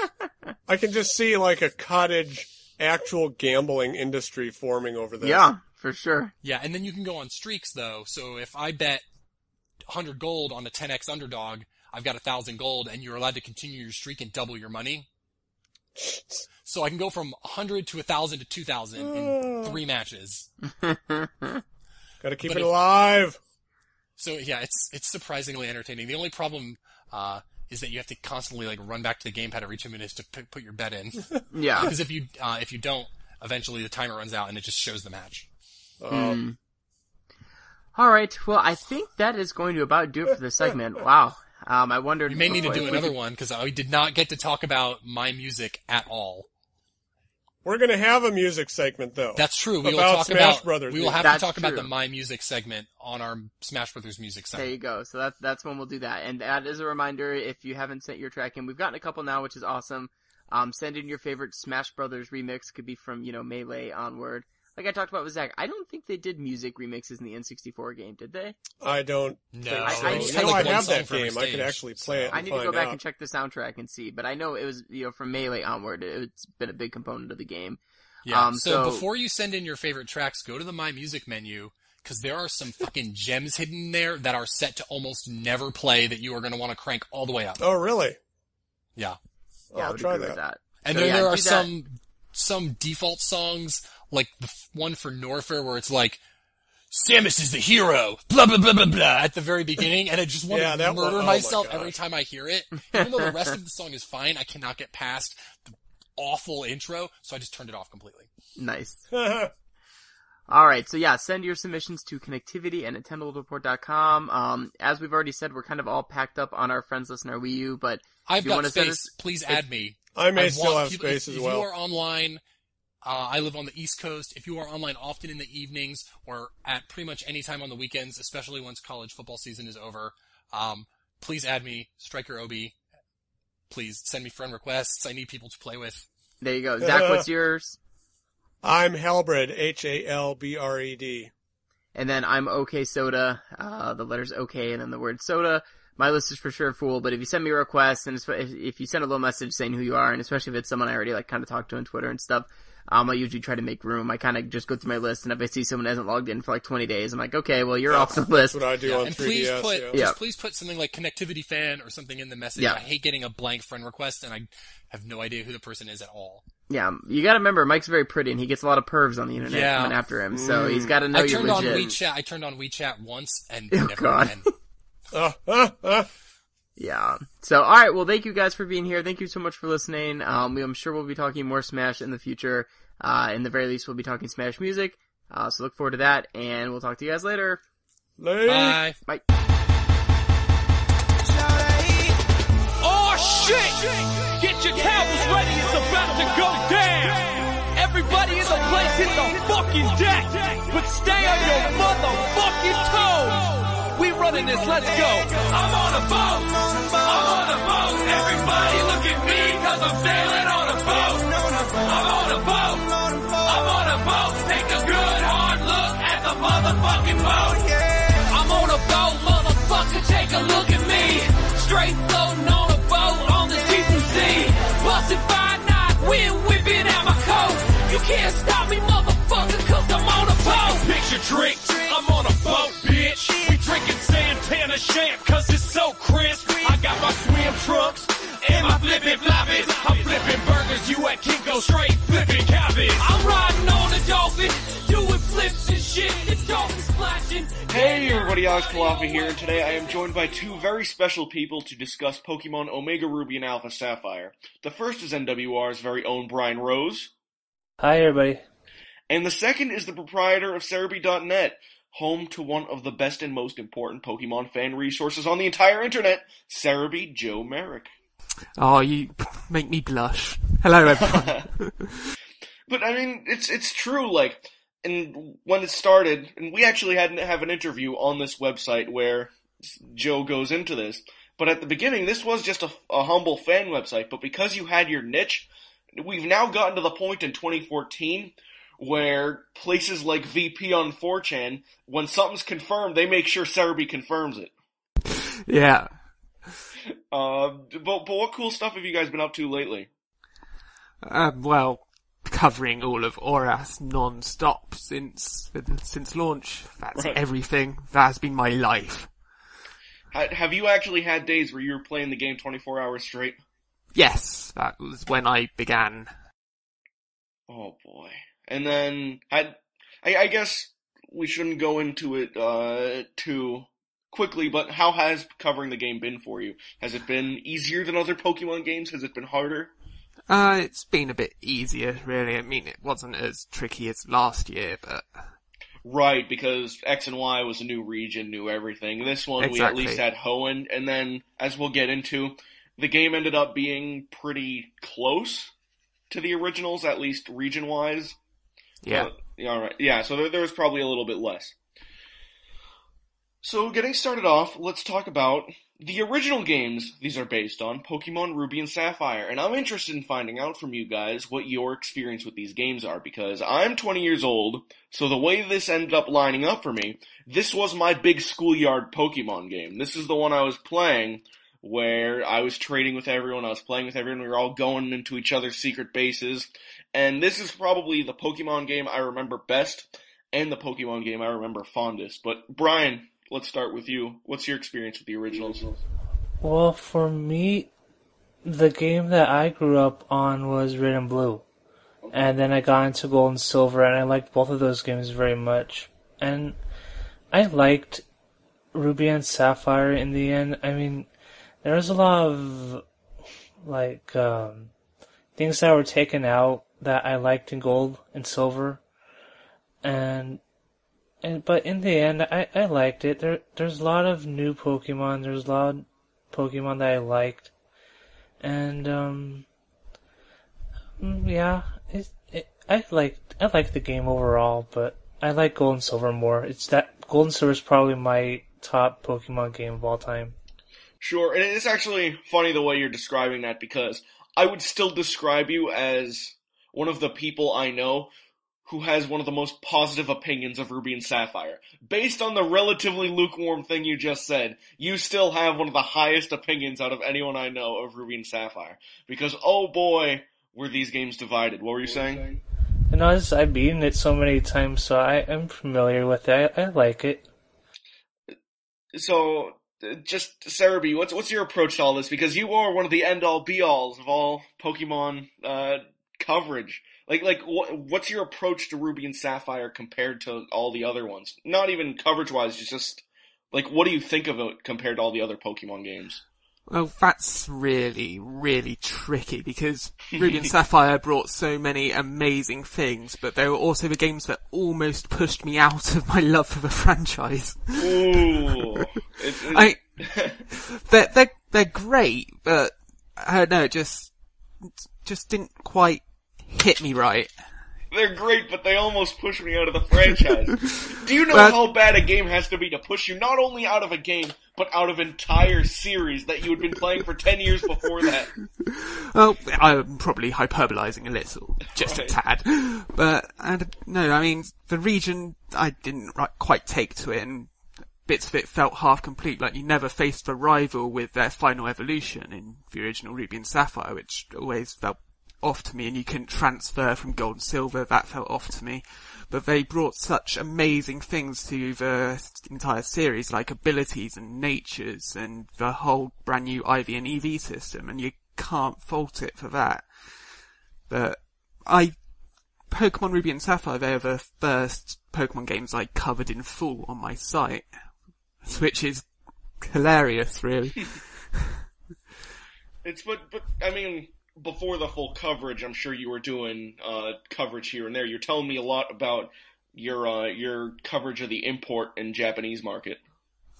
yeah, I mean, that was around when I really started to hit it big because I had a friend in Japan who had CoroCoro and we, my site hit it big when we managed to get the first image of Blaziken because back then we had no idea whether it was a legendary Pokemon or that they'd reveal a starter evolution so early and putting that on the internet way before the, before everything became so worldwide, that created attention and that's what brought everything together. Sure. Now, what were your expectations for Omega Ruby and Alpha Sapphire, based on the fact that the games, even if you thought they were great and even if you love what they did, you probably had maybe slightly tempered expectations, I would imagine? Uh, yes, somewhat, I because of my previous, I don't want to say hate, but my previous, um, apathy, yeah, towards Ruby and Sapphire, it made me think, mm, is- is this really going to be good? I guess it, well, it has, it's turned out pretty well, and I, most of my complaints about Ruby and Sapphire are now gone. Right. And, uh, what say you, Bryan? Um, I was pretty excited for it. I mean, I'm always into Pokemon. I've been playing it since I was, I think, 12. So every time a new Pokemon game comes out, I'm gonna play it no matter what. So, yeah, I had, I didn't have like high expectations. I expected like a standard remake, like what, what turned out to be, but I had a fun time with it. Sure. Um, it's yeah, yeah. It was it was very weird looking at these games now that they've come out because it almost seems like the fan reaction is toned down, but almost as split it the, as it was when the original Ruby and Sapphire came out. Because when you talk to people about this game, either they're over the moon about it or they do not like it that much at all. Most of which is the same complaints they had about Ruby and Sapphire. But then there's other stuff people are completely split on. Like some people really don't like the uh the Latias and Latios you get in the game. Some people really hate the um the soundtrack, which I, I think is kind of crazy. Some people just some people dislike all the additions, but some people completely love them. And it was just kind of amazing that even though they've improved so much, it's still getting treated the same way the original Ruby and Sapphire was. And I, I actually, before we move on, I was interested in, what your opinion, uh, not your opinion, but what you've noticed about the fan community and their reaction to this. Well, you can't please any, everyone, that's Sure. that's essentially what I've seen. I mean, a lot of people had a fair bit of lofty expectations. They're expecting so much to be added in from other things, like from Emerald. They wanted everything from Emerald to also be in, and that was never really going to be on the cards. And so people got disappointed at that. Yeah. But a lot of the reaction I see is just overwhelmingly positive. But maybe because I try not to look for negatives so much anymore. That's true. Uh, that just uh, that has been one of the things I've noticed about you on Twitter is that you're either saying something extremely positive about Pokemon or Nintendo, or you're disagreeing with someone saying something negative about Nintendo or Pokemon. Well, I just try not to be negative. There's too much negativity on Twitter and the internet as it is. You're, you're right. it. You're just tipping the scales a little bit. Just a Alright. tad. All right. Did the game deliver on your expectations? On uh, it's actually, I, I guess you kind of answered that because you said that the games turned out pretty well, which is a little better than you were saying about Ruby and Sapphire. Uh, yeah, it definitely delivered. The inclusion of the Delta episode's brilliant. I mean, that just brought in the, like, schoolyard myths of the Deoxys and going into space and just thought that that just happens. And I wish they hadn't have revealed that that existed beforehand, because can you imagine the meltdowns on the internet when it first came out that you could go into space and fight Deoxys?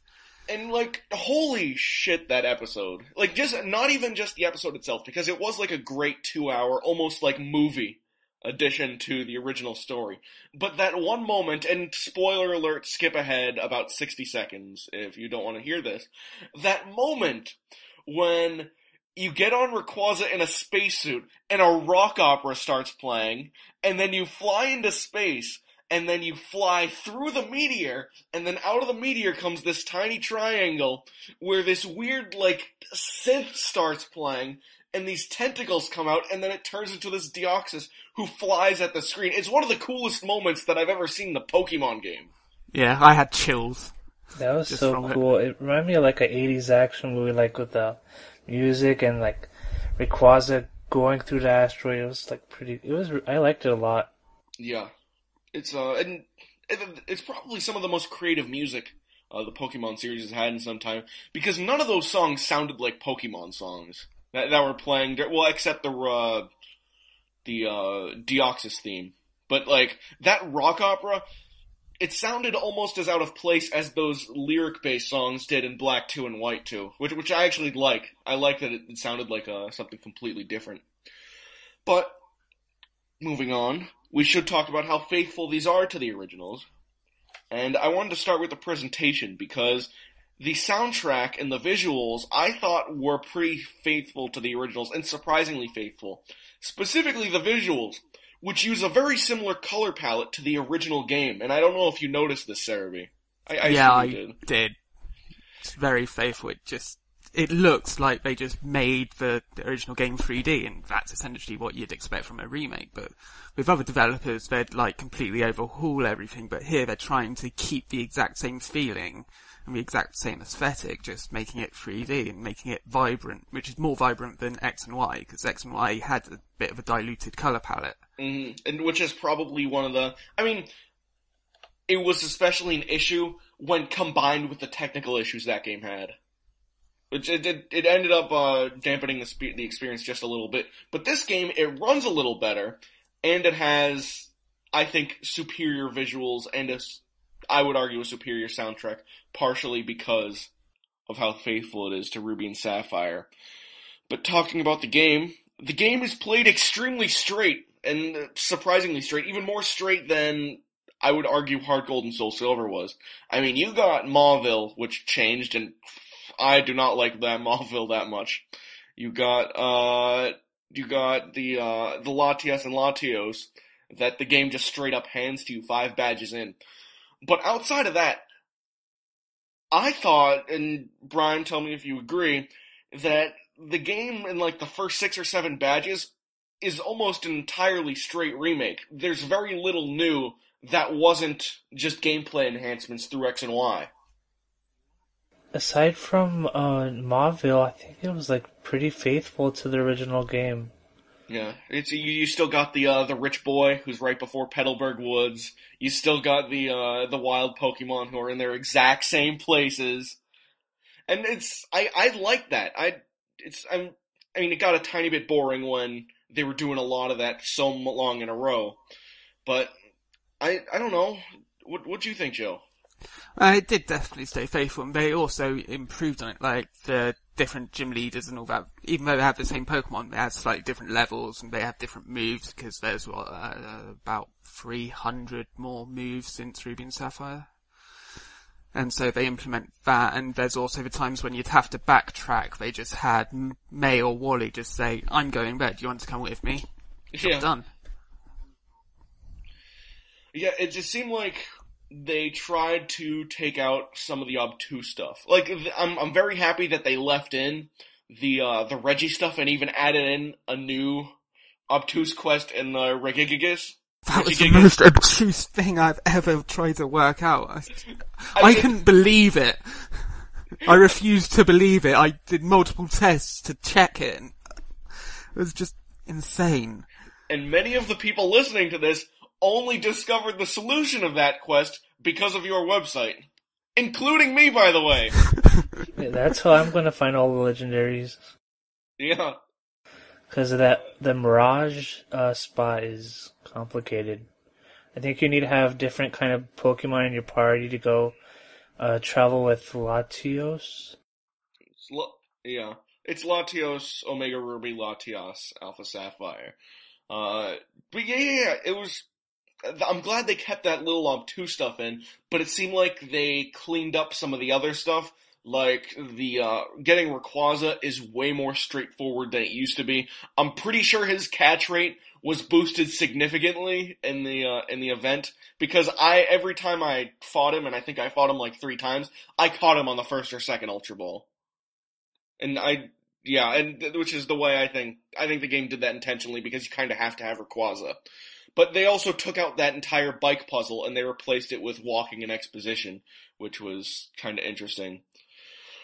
So it, it seemed like it tried to find a balance between making everything easier to get to and keeping the game's personality intact, or at least they did their best.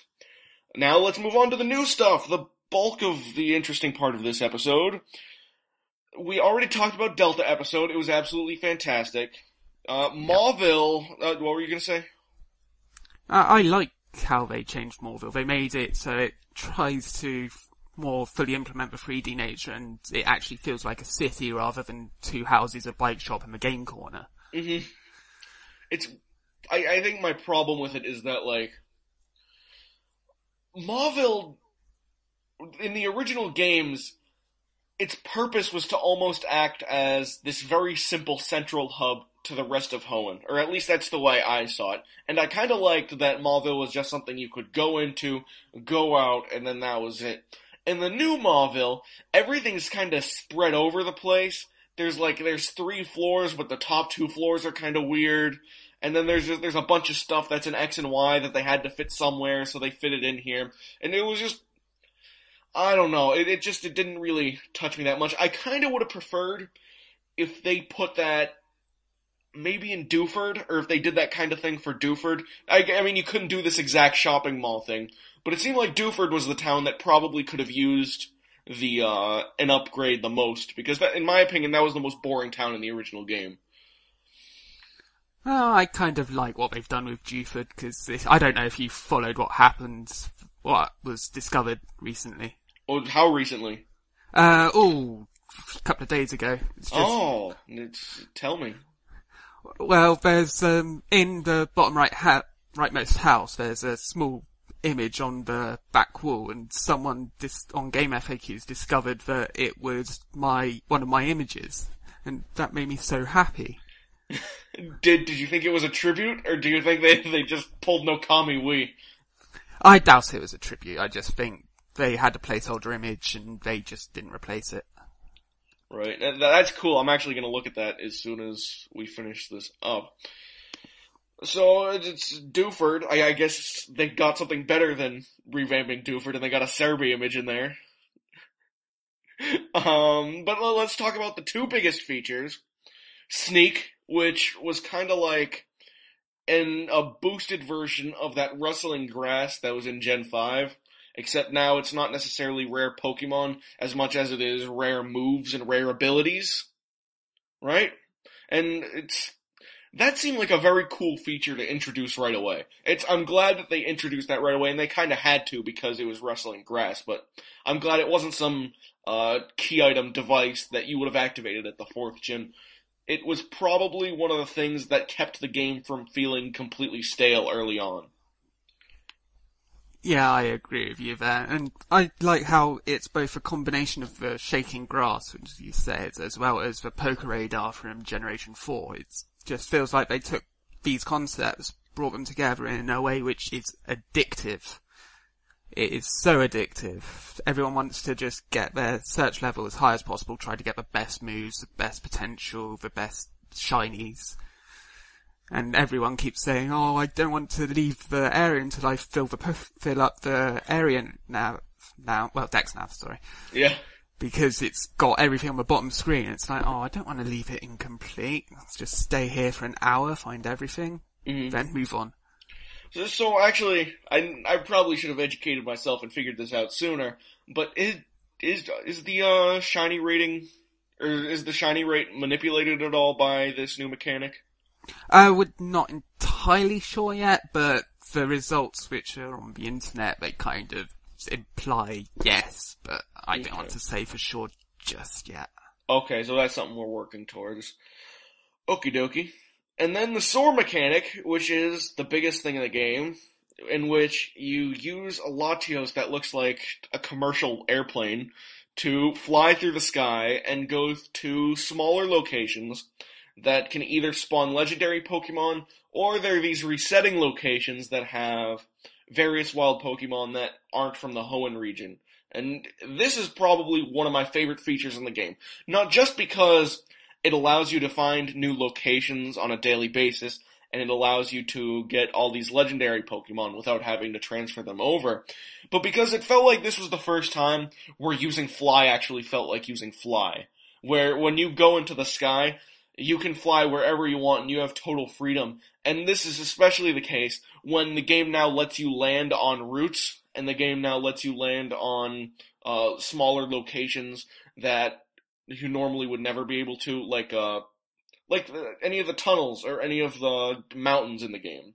And that- that was great. And it, I almost wonder why they didn't just abandon Fly to begin with, because now I was stuck with like an HM on one of my Pokemon by the time I got Soar, and it, it, it was that was probably one of the few things that bugged me. What was your take on this uh, specifically, Joe?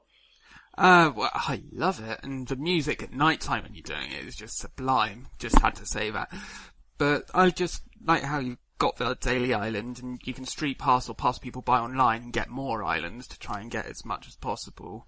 And having all the legends available to be like blue pentagon, as they call it, which allows them to be competitively used, is well fantastic now because now every Pokemon can have the blue pentagon except for what Mew, Ju- no Jirachi can, except for Mew, Manaphy, Shaymin, Arceus, Victini can now, uh, Meloetta and Genesect. And Bryan, I presume you are just as positive on Sora as we are. Yes, because I love the fact that especially after the game, you can just delete fly and just use it for wh- whatever you want. Because I, I didn't.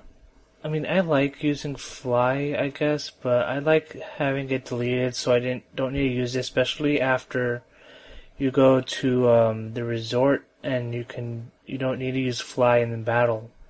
I, I just like you don't have to use fly or any of the other HMs anymore after. Yeah, it's definitely. But I uh, never use Fly anymore, I just saw, even though it does take longer, it's just like, I don't care, it's just so awesome, I can just do it for hours. Right, because you can just hook it up to a key item, and then it's pretty much the exact same same thing as using your bicycle now, except you go in the air. It's it's, it's pretty good. But let- let's talk about that battle resort for a second. And I this one might be spoilers, but I mean they did the same. You know what? Maybe there'll be another two or three minute skip if you haven't beaten the game. Okay, but about the battle resort. I wanted to ask your opinion on this specifically, Joe, because I had a real problem with the way they teased Battle Frontier with no confirmation or no real suggestion that this would be coming down the line, which basically means one of two things. The first is that this is going to be the first remakes, these are going to be the first remakes that have a third version and Delta Emerald coming out next year, or they're saying Battle Frontier is going to be in uh, Pokemon XZ and Pokemon YZ when those come out next year. So, what, was your approach to this? Did this Battle Frontier tease, or uh, did, did this tick you off just a tiny bit?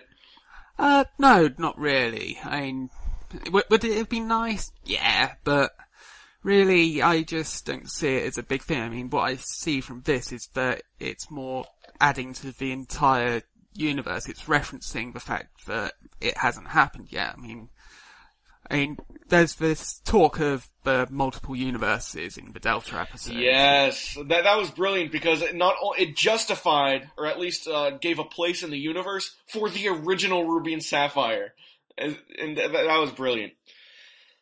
Uh, but so, do you think that the Battle Frontiers are going to be in next year's Pokemon game? Not a chance. I really chance. doubt it. Hmm. I'd be very surprised if it was. I just think it's a tease referencing the entire thing, which only the like fans who have been around for the last twelve years would really capitalise on and know. I mean, really, the Battle Maison being in it makes more sense because of the connectivity with X and Y. It's the same reason why Heart Gold and Soul Silver had the exact same Battle Frontier as Platinum. It's to allow for proper full communication so that players from both can compete and team up in the multi-battle. Yeah. And th- That was really interesting uh, how they put all those references in the game because it feels like they referenced everything they could have referenced, even to the point where Stevens maybe one day will step down from his place as the champion, and then Wallace is, is going to step up, and then they even mentioned what's his face Juan. uh, Juan's his name. Juan, and they mentioned even Juan taking his place. So it found it sounds like they even made room for the possibility of a Delta Emerald sequel almost if they wanted to. Because that seems like that's the way they set this up because that would allow Battle Frontier to come out in the future. That would allow Pokemon to make more money while doing less work. And that would, that would allow them to fit all these changes in it. I mean, do you think there's a chance of them pulling a Delta Emerald in 2015? Um, it's really hard to say. I mean, people say, oh, they've done the trademark, but really the trademark for Delta Emerald is a bit different to the ones they do for the games because it doesn't have Pocket Monsters Delta Emerald as a trademark. It just has Delta Emerald, which makes me think they're just covering their bases again, which they've done lots of times, like with Pokemon Crimson, Pokemon Topaz, Amethyst, White Gold, Grey. Yeah. It's, do you- so when did this trademark come out specifically? The Emerald one? Oh, it came, I think it was in May. Because it was soon after Ruby and Saph- uh, Omega Ruby and Alpha Sapphire were revealed, and everyone was saying, "Oh, I'm not going to buy it now. There's clearly going to be a Delta Emerald." It's like, no, that's not what's going to happen.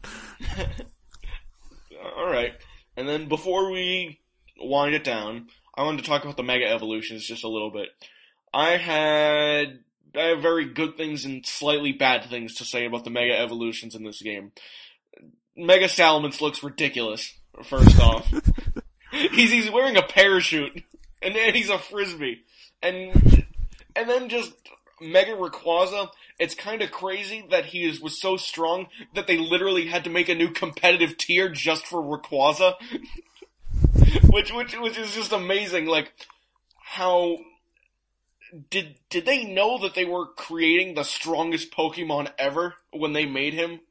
I'd imagine so. I mean, contrary to what a lot of people think, Game Freak do really pay close attention to getting the balance right. And the thing with Rayquaza is that it's a Pokemon which isn't usually allowed in, like, competitive battles. It's not in, allowed in rating battle in the battle spot. It's not allowed in the battle maison. It's not allowed in, well, assuming it's National Pokedex, it won't be, it won't likely be allowed in VGC next year. So really, basically what they did was just, you know what, in the lore this is the most powerful Pokemon, which isn't man-made. So, have at it. Go for it. Sure. It's and then I, I kind of don't know if I was how okay I was with uh like Beedrill and Pidgeot getting Mega Evolutions, but Slaking and uh, or Slacking and Flygon just getting completely untouched. It's it's one of the most obvious ones. Is oh I mean, but it, I, I don't know. Sarah, you can be way more balanced about this than I could. It's Really, pe- people on Twitter and the internet would say I'm anything but unbiased, but I mean, you can be nicer. You can then Misa. You know what? What the heck is there? Why is there not a Slaking that doesn't know Truant anymore? Like that's the most obvious thing you could do with any Mega Evolution out of anything in the Hoenn region. well, really, um, Slacking's base stat total is at the moment is 670. So if it's to get a Mega Evolution, it'd be boosted up to 100, and that'd be at the same level as Primal Groudon and Primal Kyogre. It would essentially be a massive for lack of a better term. It would be a badass. It'd be almost Mega Rayquaza, Mega Mewtwo powerful. That's how bad it would be. Well, I say bad. That'd be how powerful it would be. So I really don't see that one getting a Mega Evolution anytime soon. I mean, not every Pokemon needs a Mega Evolution. I mean, a lot of them do. Like Beedrill does. Did. Mega Beedrill, sorry, but I love it, and I've been testing it on a competitive team and it works. I mean, it, it dies if it gets tapped, but it works. I need to test Pidgeot because I just like the idea of the first generation getting all these new Mega Evolutions. That's pretty fun. Yeah. And and then Mega Pidgeot actually looks like an evolution of Pidgeot, which I kind of liked. If there was like a fourth stage for Pidgeot, it would have been Mega Pidgeot, which was cool. Uh, so you really think that, let, let's say, for Slaking, let's say they took Truant away, and they, they just gave it like Vigoroth's ability, and they didn't even do anything else to it. You think it would be an Uber? Uh, well, I don't really like to use tiers, but I'd say it'd be classed as one because it's got powerful attack, it's got, it's fast, surprisingly. It can do a lot of damage if necessary. Sure. Okie dokie. Now, winding this down, I want to know, as someone who has been so positive about the game, what is your least favorite thing about Pokemon Omega Ruby and Alpha Sapphire, Joe? Okay, well, there is one disappointment which I've had. Uh, you know how when you're soaring in the sky, it's like the perfect opportunity for sky battles, but that didn't happen. Instead, you've just got your Sceptile just standing on nothing. That's some Pokemon Stadium shit. And conversely, I, what I was hoping for is like an underwater battle style thing for when you're using dive. Now instead I've got like my Charizard underwater as if that's a good idea. So, I so- yeah, what were you I would have really liked for them to like beef up the sky battles for it, for soaring, but I guess I can understand why they might not because you might not have a compatible Pokemon on your team because you don't need to have Latios or Latias in your squad when you call it to soar. But for going underwater, you're guaranteed to have a Pokemon which knows dive, which would be perfect for underwater battles, and that would have brought a really interesting dynamic because most of those Pokemon would be water type ba- water types, the battles would be interesting. And then I would have liked sky battles and underwater battles if they had ever existed to be an option online. Same with inverse battles because I love inverse battles. They change everything and they're just pretty cool. So then let me ask, what's your favorite thing in the game? Oh, loaded question. Um, I don't want to say all of it because I'd sound like a fanboy. Right. you, a Pokemon fanboy. I know, shocking.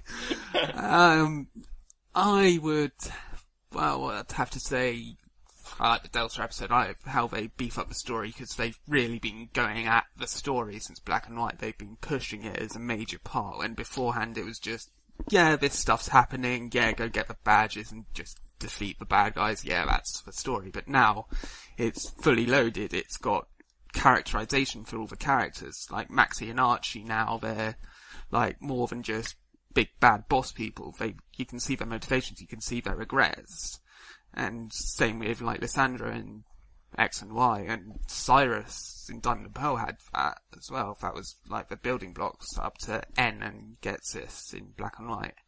So, and I guess the Mega Evolutions as well, because they change everything competitively.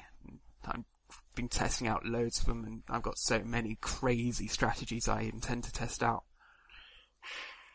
Okay, and I, I guess I should ask you now, since you uh, since you're into the competitive scene, are there ever times when you go head to head with other Pokemon website owners like Marriland or the Bulbapedia guy? I've never battled them, no. I, I don't know. It seems like that would be like that would be like a cool crossover. Well, no? anything can happen one day, I guess, but Okay. So, uh, Bryan, I'm going to ask the exact same thing of you. What is your least favorite and most favorite thing in Omega Ruby and Alpha Sapphire? My least favorite is probably that they stuck too close to the original. I, I, w- I wish that they would have varied it a bit more because I fe- it, as I went along the game, I kept feeling like, okay, yeah, I know where to go. I know where to go. But it's, I wish I just changed it up a little bit. At least, I mean, when I got to Mauville, I was kind of shocked because it's like, I didn't see this in in the last games, but um, but I just, I just wish that it was a little bit different here and there, and not so so much for the same.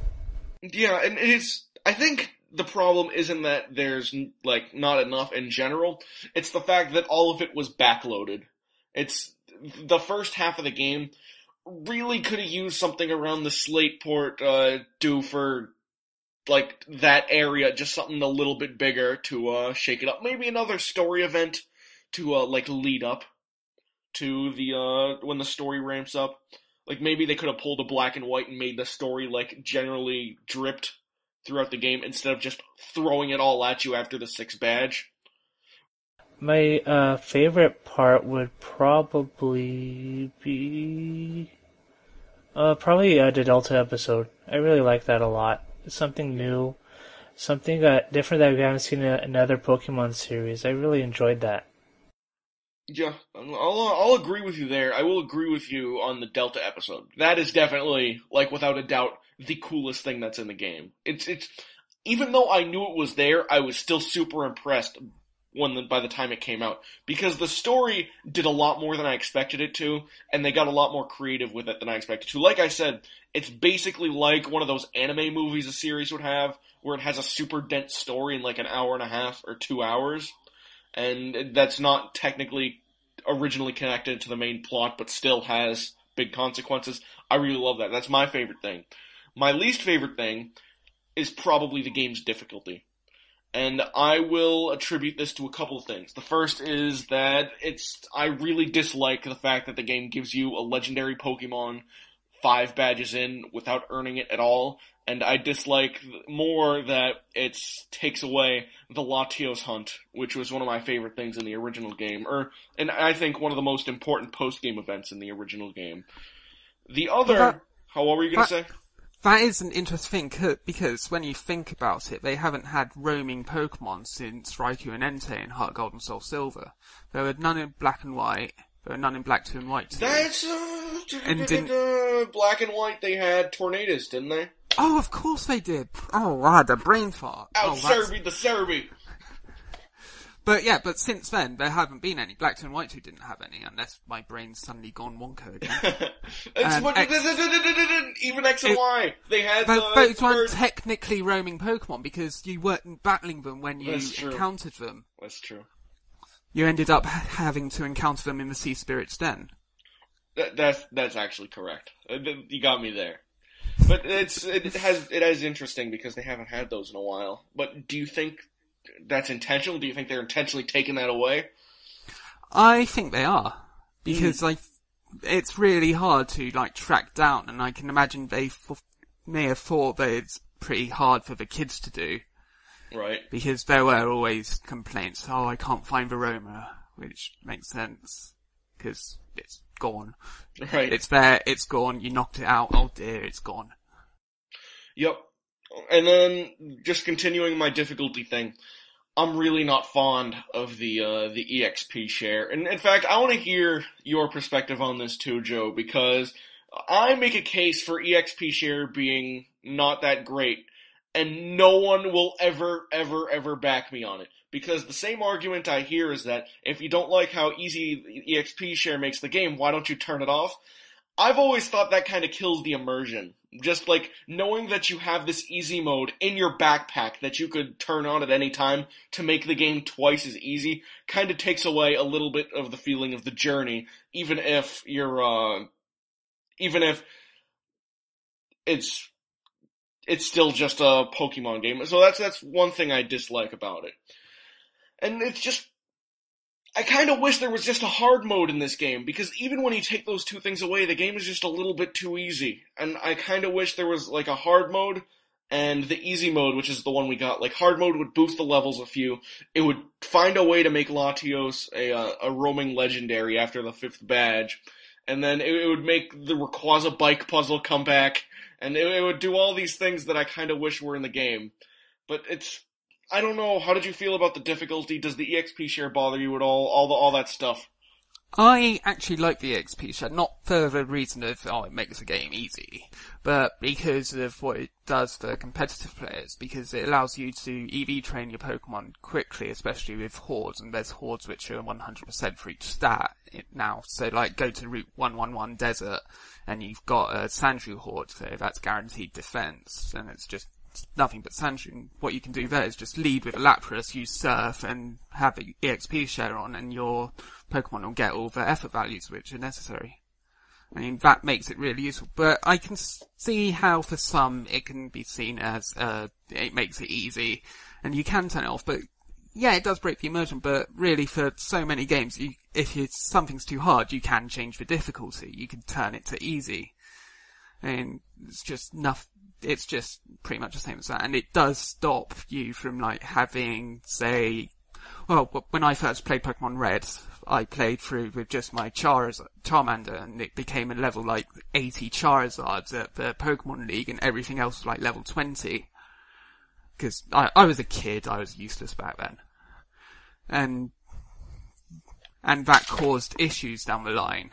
And so I can imagine the, the concept of the EXP share being always on and sharing across everyone as a key item rather than as a hold item that it used to be. I can see that that was trying to counter that and make it easier because as Junichi Masuda has said in interviews, that there were issues with making things too complicated for the kids and so this helps make it easier if you do so wish. You can turn it off. It may break the immersion, but it's good to have the option there for people who need it or who want it. Right. It's it's just like I, I guess I might hold Pokemon to a higher standard than other games, as I think those games deserve. But it's I'm I am envious of the fact that you can love a series so much that you don't end up holding it to such impossibly high standards when a new game comes out, and then end up spiting it a little bit when the game does come out and doesn't meet every expectation. That that is uh that is a virtue very few people have. Well, you're talking to someone who enjoyed Pokemon Channel, so. okay, uh, and then you know what? Just to close this out, Serebii, offer your final thoughts on this game please. Oh, okay. They're good games, good remakes. They're going to be used as standard for competitive, so if you're a competitive player, you, you're going to need it. They're good fun, decent story, uh, not as much post game as you'd like, but decent, decent amount, and just generally help build the lore of the whole Pokemon series. I mean, there's one thing which a few people have noticed. I didn't notice it until I was pointed out. But in Sootopolis City, you know, by the Cave of Origin, there's that tree. And in the Delta episode, when you go there, you see Wallace saying, oh, so the tree was donated by the tour guide from the Kalos region. So the tree was donated by AZ, but what many people don't notice is right by the tree in like a tiny corner, just a few pixels in size, you can see the flower from AZ's Floette. And it's just such nice touches because before, like with uh, the original Ruby and Sapphire, everything felt disconnected from the previous games. You had like the passing mention of Johto being where the protagonist is from, but now we've got regions, we've got references to Kalos, to Sinnoh, to Unova, to everywhere. It helps build the entire Pokemon universe and helps show it as one interconnected entity rather than just this is a region you're playing in, this is another region you're playing in, and I really like that. I I enjoy interconnectivity in such a manner. And that's a good point because it almost feels like the reason why they design these games, in addition to just this is the right time for these games and this is the way Nintendo likes to make their money, I think the main reason why these games work right now is that it kind of fits Ruby and Sapphire into the modern Pokemon context. And Ruby and Sapphire, in a lot of ways, were the last, like, Pokemon relics. The ones that, like, were kind of made before things started moving forward. And maybe you could make that argument for, uh, Fire Red and Leaf Green, but it's the way I look at it as these were like the last weird Pokemon games where like there would be just stuff missing and there would be just uh like in the game would be like sloppily made but have a lot of heart. These were the last games that were made before they cleaned everything up and they made everything uh like a lot neater and cleaner. Because and I also think these were the last games, either these or Fire and Leaf Green, were the last games that Tajiri had extreme influence on. And uh, correct me if I'm wrong on that, but I'm pretty sure these might have been the last ones. I can't remember. I mean, back then I wasn't paying that much attention to the involvement of who produced, who directed. But you might be right. I'm, I'm going to Wikipedia sure. while you're talking, and I will tell you that production history. Ruby and Sapphire, he was the uh, game designer for Gold and Silver. He went to executive director for Ruby and Sapphire, executive director for Fire Red and Leaf Green, and then he moved to executive producer for the rest of the games. Okay. So it sounded like these were the last ones that he had significant involvement on, and that makes sense because now Ruby and Sapphire feel like they belong to the rest of the modern greater Pokemon universe. So that's what I like. Bryan, what are your final thoughts on these games? Um, overall, I, I enjoyed it. I didn't have any problem, like major problems with it, but um, you know, Ruby and Sapphire is like maybe at the bottom of my list. Even though I I said praises about it earlier, it's probably like I wouldn't say my least favorite, but like if I had to make a list, it would probably be like towards the bottom, like right under Black and White. But overall, you know, I don't have any problems with it. I, I like the games and um the now I guess since everybody got their Hoenn remake, I'm looking forward to the discussion about Sinnoh. So I'm looking forward to the Sinnoh remakes because those are my favorite. Uh, that's my favorite region. So I guess we can start on that bandwagon. Now that's interesting, because I think I hear even less people call uh, Sinnoh their favorite out than Ruby and Sapphire. And that's that's great. Uh, that's actually fantastic. I'm, I'm that'll be interesting when those remakes come out because I I can't imagine right now me being ready for remakes of the DS Pokemon games. But I guess yeah, th- that's what I was saying five years ago about these games, though. You know, That- mhm. That also has the best soundtrack. I like the the Sinnoh soundtrack the most out of all of them. That's Just thinking out loud. It's no, no, no. That, that's that's very interesting. I would actually. It's you know what I, I can't blame you because trumpets in Ruby and Sapphire is actually this is that's my favorite soundtrack too. it's uh I the uh the Maxie and Archie theme is probably one of my favorite themes in the entire Pokemon series, and I think they did the new one, the new version in Omega Ruby and Alpha Sapphire, extreme justice. Like it still has that fucking booming sound to it, which I really love. Okie dokie, that'll do it. Serebii, I would like to thank you so much for taking time out of your busy schedule to record this with us. So I will ask the question everyone's been wondering. Where can we find you? Oh, well, on Serebii.net. Uh, you can find me on Twitter at Joe Merrick. Um, well, basically, uh, just find me on the forums, Serebii.net, email me at Serebii.net. It's just, that's where you can find me. And uh, we, we should add his Twitter, specifically spelled at J O E M E R R I C K. But you also have the uh, yeah the official Twitter, Serebii Net at Serebii Net. That's S E R E B I I Net. Thanks to everyone at home for listening. Thanks to Bryan for joining me as well, of course, and he can be found on Twitter at BR26. And of course, I can be found at CWellAFIA. That'll be all, folks. Bye bye.